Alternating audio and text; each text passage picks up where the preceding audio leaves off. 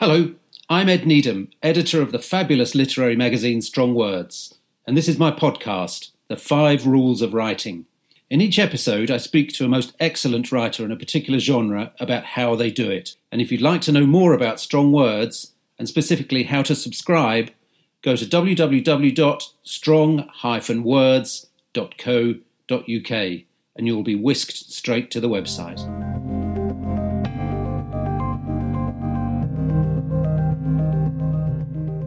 Hello and welcome to the Five Rules of Writing, brought to you by Strong Words magazine. This is a podcast where I talk to writers about the five things they know to be true in writing, whatever it is that they write for a living.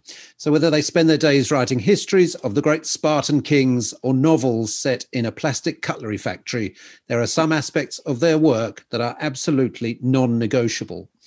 Today, I'm delighted to welcome an author who has a very clear speciality. He writes about the making of classic movies in extravagant detail and depth. His previous books include The Making of Performance and The Making of the Deer Hunter, and coming up later this year is The Making of Trainspotting. But his most recent publication has been The Making of Raging Bull, the 1980 Martin Scorsese movie about the life of Jake LaMotta, starring Robert De Niro, Joe Pesci, and Cathy Moriarty. Now, his MO seems to be to get close to the protagonists, director, actors, producers, whoever has a story to tell, and extract every last telling detail. They are masterpieces of research and presentation and make you realize you didn't have the faintest idea about just how impossibly complicated films are to make. So, to tell us about his five rules of writing books about the making of Hollywood movies, I'd like to welcome Jay Glennie. Jay, how are you? Wow, that was some intro. Thank you so much, Ed. I don't feel I don't feel worthy at all. Now, I can only assume you are a massive film obsessive, but how did your making of format come about?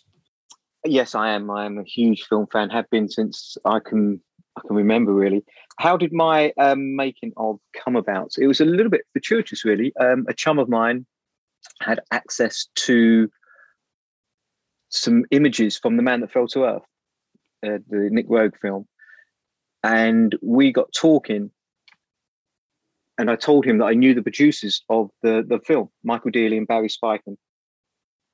And he was going to release the book just literally just image led and some captions. And I said, well, why don't I write the story? I brought in an old school chum of mine, Daryl, and we wrote the story together. And I thoroughly enjoyed enjoyed it. And I realized that yeah, I really wanted to pursue this perhaps on my own. And um, and that's what I did. The, the as it happened, the, my, I got friendly with Barry Spikings, Michael Deeley, and John Peverall because I'd started work on an idea for, to look at British Oscar winners, and they were three British Oscar winners that had won the best Oscar picture for The Deer Hunter. And when I started interviewing them, their stories are so full of rancor and, and um, mistrust and falling outs and triumph. that instantly, as any writer would, my antennae uh, went up, and I thought, "Oh, this is a bigger story than the actual making of the film." And I started to approach different few cast, but mainly crew members. Uh, and, and the story was developing, and nobody asked Ed where, where the story was going, whether it was a book, a TV show, whatever it was, a radio podcast. No one asked. Um, so that's probably a, a lesson for agents, any agents listening. Always ask when people are looking to get to, close to your clients. Um, and the story had grown to such an extent that I realised I was going to have to um, ask my absolute idol, my childhood hero, and still my idol, um, Rob De Niro, to take part. And I sent the email off, and it came back. And I can still remember when the email came back. I looked at the screen and went, "Really?" And he, because he said yes, his team Fantastic. were going to ring you. Yeah. I mean, I, am very taken with this. Uh, you know, this idea that movies are. Um, uh, uh, produced from great and often terrifying conflict. And you know, before I started reading your books, I always wondered what on earth do all those people on the film credits do?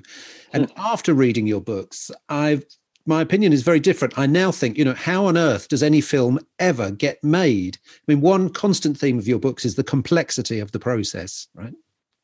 Yes, yeah, for sure. That's the always been the um, the argument against the auteur statement. I mean, it, it, there couldn't be less of an auteur art than a film. You need thousands, hundreds and hundreds of people to make a film. and um, and I think that's really what I, I, I, like doing. Obviously, if you're going to do a book about Raging Bull, about Deer Hunter, you you need Robert De Niro on board. You'd, you'd love Martin Scorsese on board, and you you absolutely desperate that Joe Pesci says yes. But also, it's Ed is so exciting when you unearth somebody who who hasn't had their opportunity to talk. One of the crew members, or somebody who's helped behind the scenes, and um, somebody gave me a, an example many years ago, but almost upstairs, downstairs. These guys are like the butlers. They've never had an opportunity to talk. They've seen and heard everything, and now is their opportunity. Sometimes you have to temper it, and you realise that you can't perhaps put all their stories in because some of them are a little bit driven by other nefarious means. But uh, invariably, they're great stories, and they unearth um, more stories for you to ask the main protagonist. Right. I mean, uh, one of my great beliefs is that in upstairs downstairs stories, it's always the people downstairs who know what's going on. You know, they see yes. both sides of it, whereas the upstairs people only see the upstairs bit. And yes. uh, one of the things about Raging Bull I like is the, um, making of Raging Bull is the uh, there's two characters. One is John Turturro, who's obviously a big star mm. now but the, his friend that, that was their big break right? Getting into that they were cast as extras originally and then they were called in to one of them got a line and and it just kind of uh, but it was the most exciting thing that had ever happened to them. And the story that they tell is is really thrilling. Yes yes. And as they were telling it to me um, it's um, very much like the king of comedy. They were a precursor to the king of comedy. Just for the listeners to um, without spoiling too much of the book i'd um, I'd found an article with John Turturro, and he mentioned that he was an extra on Raging Bull. So instantly, I had to track down John, and his chum, dear chum, was a guy called Mike Badalucco, and they were at theatre school together. Mike was a year or so older, but they were um, Italian American, so they really bonded instantly. And Mike had joined a, a small theatre company. Um, and he had a non-speaking role as the referee in a, in a guitar boxing match, which I go figure. And um, and he made it, he made it his own. But he was also finding work um, as a prop man, and he was working on a Woody Allen film, and um, and he had got some work on the Woody Allen film. But then word came back from one of the cast members that Robert De Niro was going to come down to see their show with Cis Corman, the famed casting director. And John had taken over the non-speaking refereeing role. So Mike said, "You better believe I'm getting my ass back there, John. This is my I'm performing in front of Rob De Niro." Um, so John sort of put on. He said he put on a tight uh, Italian top with t-shirt, which was like a, a tank top for English listeners. Um, as he said, he was quite quite fit in those days, and they just made an impression on Bob. And the next day, somehow the other, Mike said, to this day, I don't know how they tracked me down, tracked me down at my parents' home, and said, "Look, Robert De Niro, I'd like you to come along to Cis Corman's office with Martin Scorsese. He's doing a film on Raging Bull, and he'd like you audition." And um, they practiced and they practiced, they rehearsed everywhere, and then they got they were told they were going to be called in separately, but they wanted to do this piece together. They practiced this piece together. So Mike came up with the idea of stealing two prop guns from um, from the film, he was working on the Woody Allen film, wrapping them in towels, putting them in a bag, and if they weren't allowed, they were going to take Scorsese and De Niro hostage until they done their piece. and as they were telling me these stories, and it was just this coming alive, and I just wanted to bring that across in the book. And I, when I told Bob, Bob had no idea, no idea, and he he was laughing along as I was telling them. He just couldn't believe that anybody would be that bloody stupid.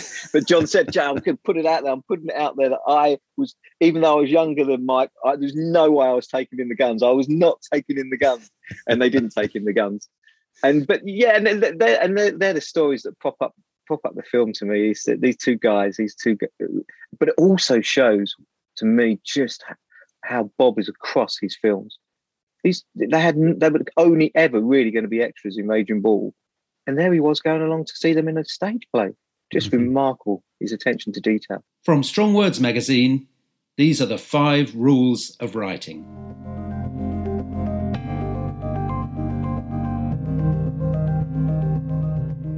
Okay, well, let's get on to your five rules, Jay, of, of unscrambling yes. the uh, the unscramblable. I mean, the, this, um, you know, the, the, as I've mentioned, the, the complexity of films is extraordinary. Anyway, here is your here is your first Rule The first thing you must do is suspend any form of rational reasoning. Only a fool would believe that Robert De Niro, Martin Scorsese, Meryl Streep, Mick Jagger, Joe Pesci, Nick Roeg, and many more would contribute to a book. Equally, counter any doubts and fill your self belief up to the brim that you can pull it off and do not be frightened of a no. You never know until you ask. I mean, just ask is one of the greatest pieces of advice ever. But what happened when you asked? Well, you do get a few no's. You do get a few no's. Um, we were shooting away for a weekend with my um, lovely in-laws and my two daughters, my wife, and we're just preparing the performance book. And the yes came in from Mick Jagger, and we just literally had a couple of hours after a couple of hours drive and had a quick um, refuel and stop. And I remember pulling out of the the, the, the garages, and with the, the it went ping on on my phone, and my wife picked it up. And it was a yes from Mick Jagger, and that to me was then performance was up and away. I already had Nick Roeg and Sandy Lieberson, James Fox, but to have Mick Jagger was just key for me to tell this story. Performance just very quickly had been held back for two years by the studio and before it was released. So consequently, there wasn't that many interviews around because they didn't give a lot of press. Mm-hmm. And then fast forward to Raging Bull, I had four, definitely three, maybe four no's from Joe Pesci's camp. He doesn't give interviews. And then I didn't ask again, but periodically I'd just let them know where I was, what we're doing, how cool things are looking. And it was it was a no. They they saw right through my um, subterfuge. And and then I had a I had an email from Bob on uh, it was on a Monday morning. Jay, I need to speak to you ASAP. Are you free now? no matter how close you feel you've got now, I'm a fan who's now a friend, but no matter how close you think you've got, there's still your your bum cheeks do clench a little bit because he is Robert De Niro. And oh my word, this doesn't bode well. And he wasn't nothing of the sort. It was a it was a great phone call. He'd spoken to Joe on the night before on the Sunday, and Joe was on board. Um, so what would have been a no, a no, and a no. A man that gives very very few interviews, so the book would have been would it have been lacking? I hate to say it would have been lacking without him. But I was virtually, I thought I was finished, Ed. And then Bob opened up the this beautiful present for me, and it was an interview with Joe Pesci. The first couple of questions were batted back with a very straight bat, and then I gave him the second, third questions that I had was very much the question and the answer. Yeah, that did happen. You're right, that did happen. And I did it again. Yeah, you're right. And then the conversation flowed. It flowed, and we had a great time. So yeah, never take no for an answer. Don't be frightened of a no. Um, there's always another opportunity you can get in there. And Robert De Niro is also legendarily taciturn, isn't he? I mean, how did you manage to get anything other than small talk out of him? Um, I've never put a light on him. I've never put makeup on him. I've never put a microphone on him. It's always been very, very conversational. Um, somehow the other, from my first email, which made the front of the book and made me choke actually at the Deer Hunter book, and I told him, Bob, if you don't mind, this is going to be the front of the book, the, the, the, your front sort of quote in the book. He said that he trusted me from the first email. We knew you were you were straight bat, and we knew you were going to do a, a good job, and we trusted you, and that's why Mel Streep has come on board, and that's why Chris Walken's come on board, and I, I instantly just build that trust. I, I've asked myself that many times, Ed, why, why me? I mean, this guy, just embarrassing myself. I wore silk underpants to school because I um, I'd read that he wore them on New York, New York. this how much this is a how much of an idol he is to me, Ed. And, um, and when you go to an Essex comprehensive, you need broad shoulders to wear silk underpants to school. Um, so yeah, I've asked that question many a time. Okay, now I mean, a big problem with with interviewing anyone who's been interviewed a thousand times, like these big stars, you know, is that they they may know how to make you feel like you are their best friend, mm. but sometimes their answers are a bit on autopilot, you know, because they they're answering questions that they've been asked hundreds mm. times before. Um, so you list, but and then so you they can they're capable of giving you this great sort of warm glow because they're being so hmm. friendly, mm. but then you listen back and you realize you've got nothing. You know, how do you hmm. afford, how do you avoid that with these huge names? I go back. I always finish, always finish. And I don't think I've finished one interview, Ed, without saying, anything follow up. Is that okay if I follow up? Oh, yeah, yeah, of course. And I, I make sure I always follow up. I transcribe as quickly as I can. And that's anybody who's in our field of, of work, of non-fiction, transcribing is an arduous task. Mm. But you've got to do it. You've got to do it. And you can't take any shortcuts. Uh, because um, there's always a nuance that you you feel you, you'll miss if you don't transcribe them correctly. So yeah, I transcribe and I send them back. I, I don't. I'm not after too much gossip that is not going to drive my story forward. So I don't mind sharing the interviews with the interviewee.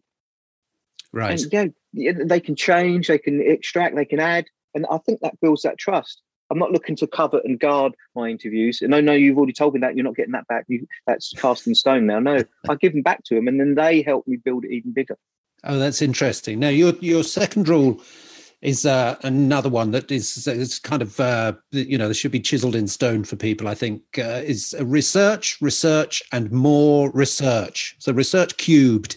Give me a yes. sense of the scale of the amount of research you did for the making of Raging Bull. Well, I'd lived with the film since I was a young man, for starters, so I assumed I knew a lot about it. I read everything, good, bad, and indifferent.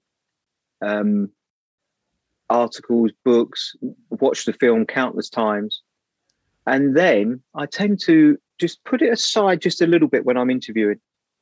But I know that it's there. It's literally there. I don't have too many cast iron questions because um, I don't really want my. To, I, have seen it happen before. I've been watching wonderful Q and A's, and the, the interviewer has already. You can see them chomping at the bit to ask their second question, and they're not listening to the first answer. And that first answer can take them on a whole different journey, a wonderful mm-hmm. journey of self discovery but they've already asked their second question. They haven't listened to the first answer. So I tend to, my research, I hope, is really, really, really deep. But I make it seem like it isn't when I'm chatting to them. So we're all very conversational. Um, and I, I really want this to my books to read almost like non-fiction. I don't want them to be too. I want them to be a page turner, and there has to be a story up there. There has to be a story. And um, what are your favourite parts of research? Jay, do you do you, do you have a place or an archive that's always the sort of most rewarding? Well, sorry to um, sound like I'm clanging, and um, but Robert De Niro's archives, Ed, is just I could retire there happily. It's just extraordinary. So when Bob opened that up for me for the Deer Hunter, you're darn right. I, I was on a plane and I just spent the week there, absolutely with white gloves on, in absolute heaven.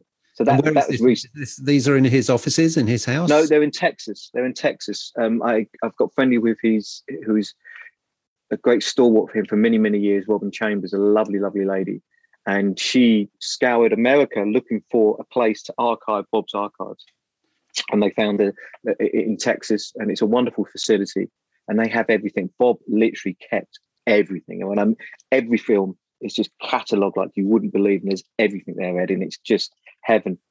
And then, if you could see in my office now, it's festooned with film books, much to my wife's pleasure because it's it's not it's not attached to the house. So every time I walk in with a book, it's not it's the house. It's not looking like a complete um, library with thousands of book indoors. But there's more than that in here. I buy film books, charity shops anywhere because you never know where they can lead. Mm-hmm. Ah, he was in there. She was in there with that. Oh yeah, that director director.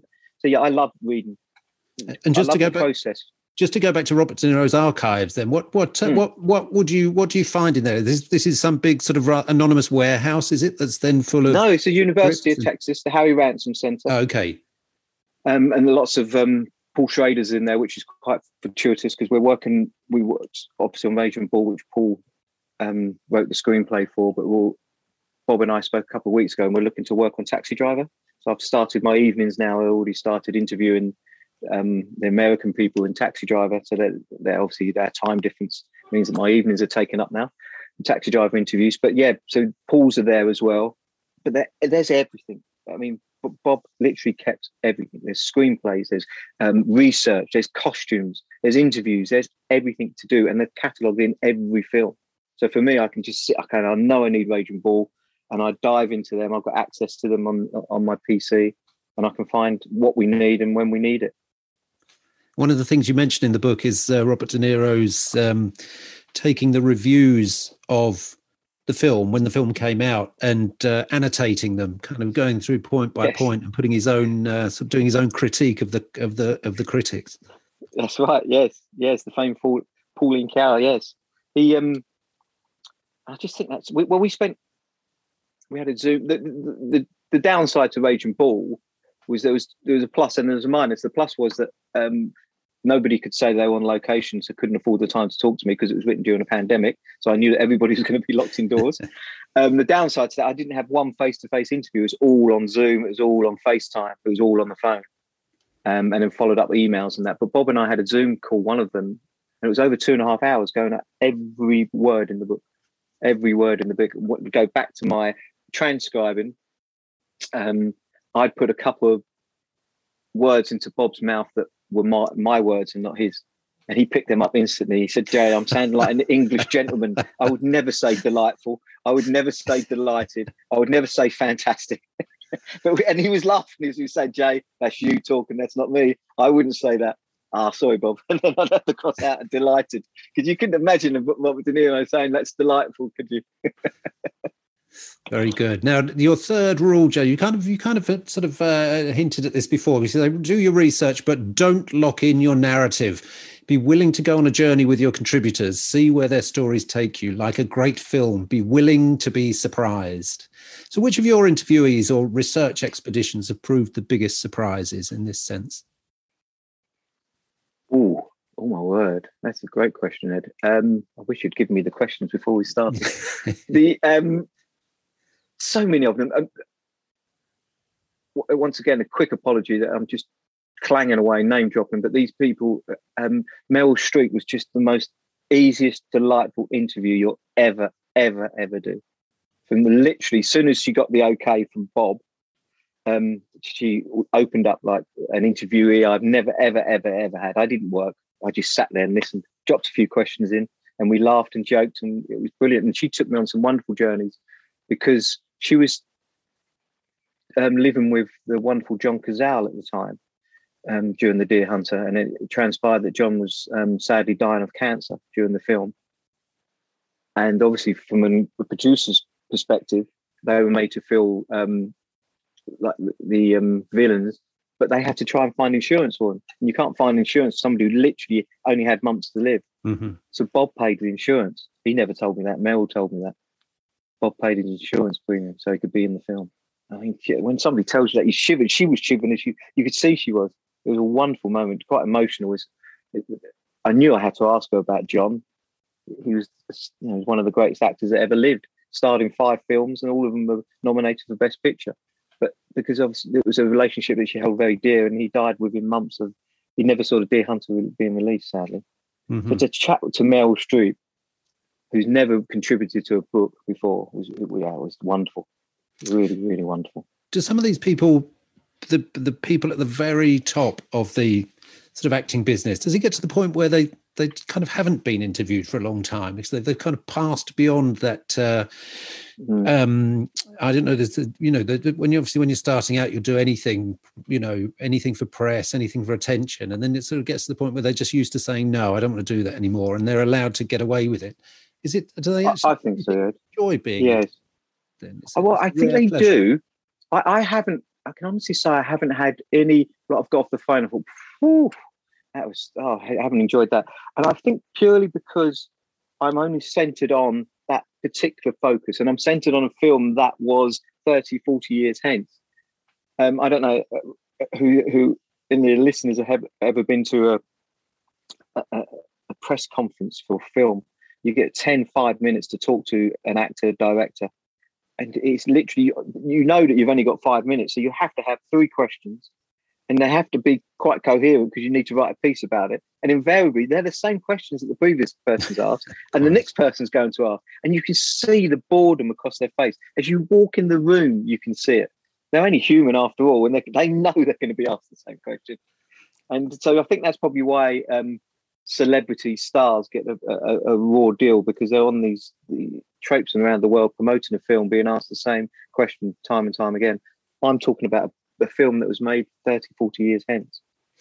One of the great details that leapt out, you know, your book is full of absolutely fam- fabulous details. You know, there's not a page that goes by without being sort of packed with uh, amazing, you know, details and trivia and, and, things that people didn't know. But one of the most memorable I found was Martin Scorsese had absolutely no interest in boxing or sport of any kind. Uh, couldn't stand it. You know, how how did you come across that, or was that one of the first things he was eager, most eager? he did. He was eager to tell me. Um, Bob said much the same. That's why it's it's it's always Raging Bull is always considered the greatest film in the eighties. But for me, it's a seventies film because it, when it was Bob first wanted to make it in 1974, and it has that auteur 70s um, vibe about it. But it took Bob six years to convince Marty to make it. He absolutely hates sports of any kind, any any kind. It made me laugh as well because he said that they they wanted to make the script their own. Paul Schrader had rewritten Mardik Martin's screenplay, and they wanted to really invest themselves into it. And Marty, by his own admission, had been partying too hard. He'd he'd found himself in hospital. Bob had gone to along to the hospital and said, "Look, you're the only person that can make this film. Get well, and let's make the film together." So they decided that they'd pack him off to the Caribbean, St. Martin in the Caribbean. Bob had previously been there on some family holidays, and they went there. And Marty said, "Jay, I absolutely hate beaches. I hate sand. I hate sea. The only island I like is Manhattan." and here I was. Bob would be up every morning running along the beach, taking in the sun, and I'd be sitting there. What the hell's going on? There's this stupid little umbrella, and I'm sitting there underneath this umbrella, absolutely. But he said that the the love that came across of it was because they they had that focus. There was no TV. There was nothing. That all they had was literally the focus on the screenplay. So it was the best thing that ever happened. But yeah, as much as he hates sports, I found out he actually hates sea, sand, and sun. Very good. Now, number four, you say um, you have to foster a safe environment for contributors to open up. Don't look to trip them up with a hidden agenda. You say you're in a fortunate position that you've set up Coattails, your publishing company, without any agenda. We're not looking for sensational headlines. We are just looking to pay homage to the films we love. How do you make yeah, them feel safe, Jay? But purely because of what I just said, because of the uh, on that on that one, because we haven't got a hidden agenda. I, I interviewed a a very, very, very senior film person for for both of the books, De Niro books. And I'm going back to interview him again, actually, for Taxi Driver. He's played a, a role in all three of them, which came up in my research and I didn't know initially. And so I'm not going to name his name, and I'm not going to name the writer's name that he contributed to the book to, but his contribution to the, the, the writer's book wasn't in the book because it didn't fit his narrative that he went in with. It was very sort of drug narrative and Mike didn't talk about that. He didn't. He'd never seen it. He was talking about other things, and consequently, his piece of the story he's, he's not in the book because okay. it didn't fit with the the writer's narrative that he had. I mean, it's interesting you say also that you show people what you've um, what you've written. I've never heard mm. of that before because one of the problems I find is that even if you're being very nice and positive to people, and strong words is a magazine which is always positive mm. to me. I'm not interested in you know, slagging people off at all. But even when you're being nice to people, often they'll still find something to complain about when they read their comments or read themselves being interviewed. And the very worst people for this are journalists. You know, it's quite bizarre that people who spend their lives interviewing others and printing their remarks cannot stand seeing their own remarks, you know, on paper. It really freaks them out. Do you, do you find this with film people as well? Um, yeah. Well, let me clarify that. I don't give all the interviews back to everybody. um, okay. I, am talking about their the headliners just to make them feel safe. Yeah, so I haven't always, I don't always give every interview back, but you know, to me, I've found nothing but joy by doing it because I know that I'm going to get a second interview. We'd go over what we've said before. In touch wood, maybe I'm very, very fortunate, Ed, but I haven't, I haven't once been censored the fear is obviously that you're going to give it back to him and be censored. I haven't once been censored. I mean, mm-hmm. Bob is key for that. He, he always said, oh, "Okay, okay, is that what they is that how they remember?" Okay, well, no, no, no, that's fine. If that's how they remember it, that's fine. But that's that's what they said. Yeah, that, Bob, that's exactly what they said. Oh, okay. Well, yeah, you have used and then and then here got here that that just triggered a memory for for Bob. Um, so yeah, I haven't been censored. Maybe I'd have a different view if I'd naively done that at the very beginning, and people were pulling it apart on what I'd given them was this beautiful interview and it pared down to next to nothing. But I haven't haven't had that happen.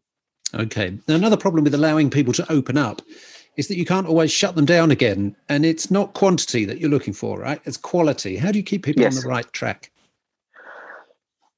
Um, perhaps I haven't really learned that lesson yet, Ed. Um, uh, perhaps I'm not experienced enough. I just let them talk, and then the downside to that is that the transcribing can take hours, and I mean hours. Um, yeah, and now I do it all on my iPhone. Other phones available, Um, but previously, I used to do it on a little dictaphone machine, and it mm-hmm. wasn't until my wife said, "Hey, I'd have the, all these little tapes, and I've got hundreds of them, rewinding, rewinding, and then pausing, rewinding, pausing." But now, obviously, I can. It's all on my phone. I can send to my PC, and it's much easier. But I've got hundreds and hundreds of little dictaphone tapes, and uh, you know, if you've um, six and a half hour chat, some of them have been on, on the phone, which I've oh. transcribed six and a half hour chat, Ed. I mean, you've been, you know more than me. That's the tenth circle of hell, isn't it? Uh, yeah. Uh, but then, and then, but it's like, you know, it's like, I've oh, come to clear some boxes out, and you oh god, you're dreading it, and you but you open up a couple, and you've seen some treasure troves. It's a little bit like transcribing. You, oh god, I'm at the end of my tether, and then ah, yes, they said that, and you'll get it, and you think, oh, it's been worth it.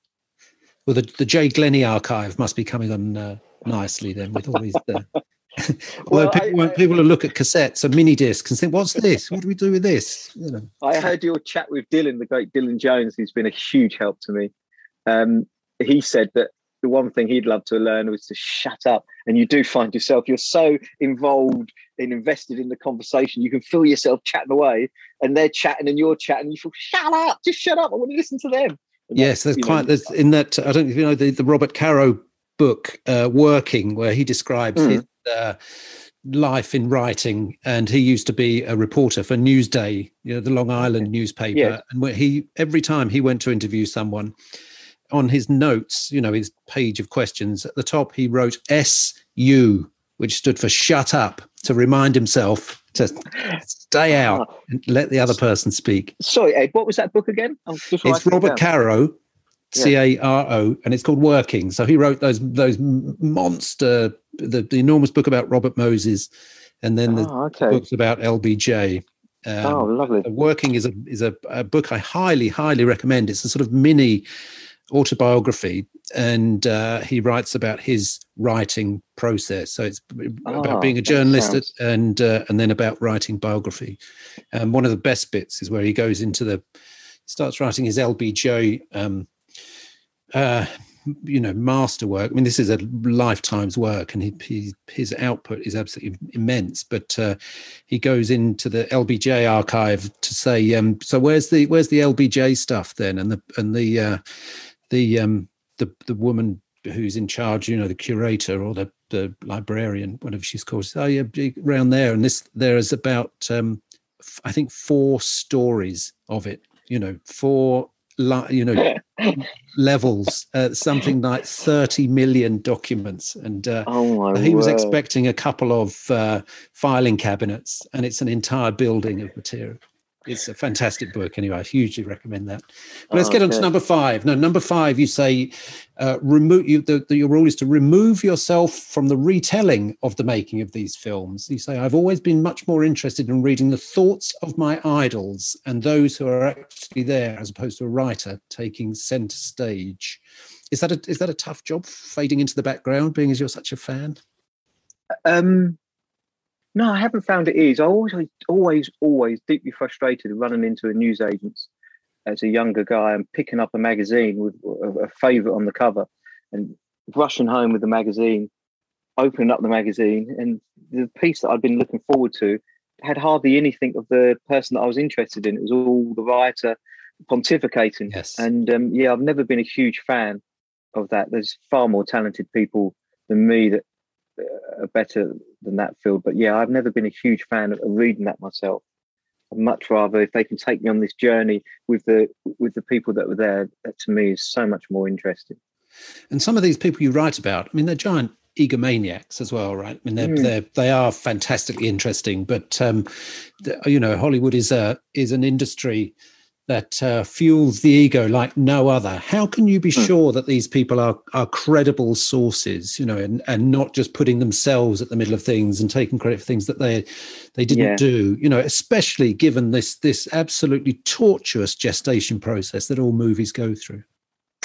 Yes, you do. You, you, I think that, that just comes with just you can just sniff out the ball there, Ed. You just can. You just and you think, hang on a minute, that wasn't what five people have told me that happened, and you're the only one telling me that this happened. So you you know uh, my role is I'm not to to dilute that a little bit. If it's if I can see that there's an axe to grind. There was a few things that I did with the Deer Hunter. Um, I don't know how well versed you are, the director Michael Cimino, but who's who's had a very sort of volatile career, and there was before I'd before I'd literally completed the book, my memory of all the interviews was it was get a little bit of a Michael Cimino diatribe. So I bought in, I got in contact with Jeff Bridges, just out of the, just what, I, purely because I wanted to speak to him, but uh, more importantly that, joking aside, I knew he, he had a huge love for Michael Cimino. So I got in touch with Jeff to, to talk to me and so he could write the afterward. But in the event, I'm glad I did. And he gave me a beautiful, it was just a cracking interview so much fun, just as you'd want the dude to be. Jeff Bridges is driving down the down the freeway on the way to the Oscars. Um, the year he was nominated for I can't remember best supporting actor. I can't remember which one it was now.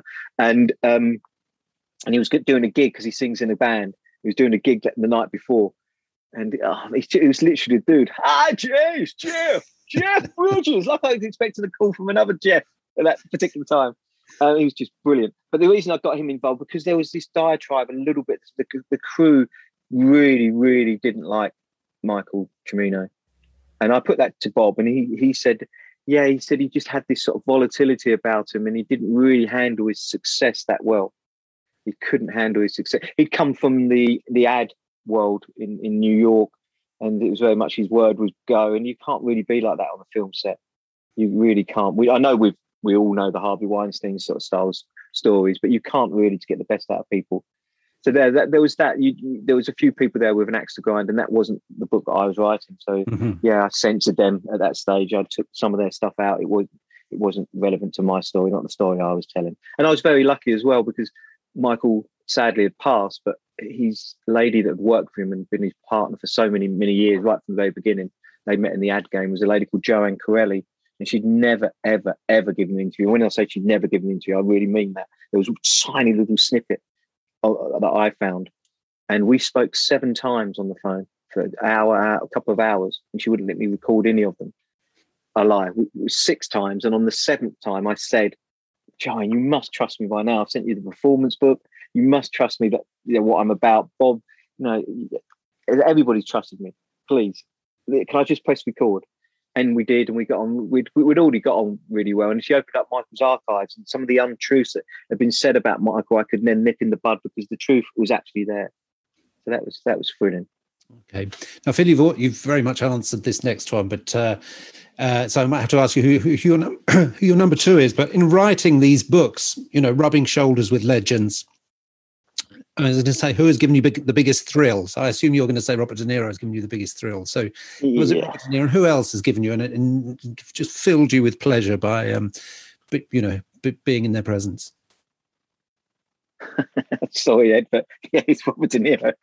when he when when when he came he came over for um, some, I don't know why he came over. It was around Christmas 2018 and I, would already produced the performance book, and we were deep into the Deer Hunter book. So we met around breakfast um, in his hotel, and I took the performance book along to show him that this is what we're looking for with the Deer Hunter. And uh, I don't care how cool you pretend to be. I don't care who you've been around. If you've got any anything about you, any form of love of film, when a door opens and Robert De Niro is on the other side of it, you he's still yeah, Robert De Niro.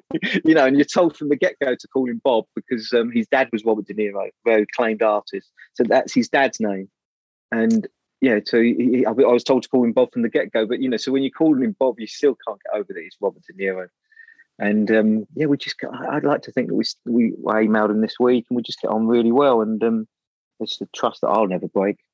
He's, he's, become just such a dear friend, and um, it, it, geez, if the fifteen-year-old boy in silk underpants could have been told that, gee whiz, Ed. That's very good, and, and and as Robert De Niro wouldn't say, that's delightful. But uh, so so okay, it's a fantastic book. I hugely hugely recommend it. Um, people check it out. It's the Making of Raging Bull by Jay Glennie. It's published by Coattails Press, which is your own publishing company. Yes, yeah, that's correct, right? And uh, yes. it's a little bit on the pricey side. It's hundred quid. How, yes. how do you justify this luxurious price tag? Uh, well, it's it's a big, large format edition. They're limited edition. They're hugely expensive to produce. That's basically the only justification I've got. They're the, we haven't printed in the UK in Norwich, um, so they're just hugely expensive to produce. There's um, put it this way, Ed, I haven't still haven't had my bathroom done up much to my wife's disdain because all, all my money is going on these books. Well, I mean, I, they were folly. They were folly. Well, I'm all in favour of the uh, of the of the supreme folly, but uh, I mean, and they're worth every penny. You know, it's it's a it is a labour of love. They're magnificently uh, well produced. The photography is excellent. The writing is superb, and uh, it's a book that just keeps on giving and will for several years to come. I think. And what's the best way to buy it, Jay? How should people? And um, via Coattails Publications online. Um, yes, and we've uh, the feedback has been wonderful. I'm not going to clang anymore, but some of the brilliant names that have bought it, some heroes have bought it. I mean, it's one of the seminal films, Raging Bull. So yeah, it's been wonderful when their their name pops into the into the inbox and they've just bought your book. So yeah, fantastic. Um, so anyone yeah. buying this will be in the company of legends. That's so. yeah, thank you. thank you so much for talking to me. It's been a real pleasure and you, Ed, and thank you so much for the magazine, Ed. It really is. I mean that. Any you've been bigging me up for the last hour. Your magazine is a treasure trove. Seriously, every month, absolutely read it from front to cover. Really thank you. brilliant. Jay, Thanks, you're Ed. welcome. Pleasure to talk to you. From Strong Words magazine, these are the five rules of writing.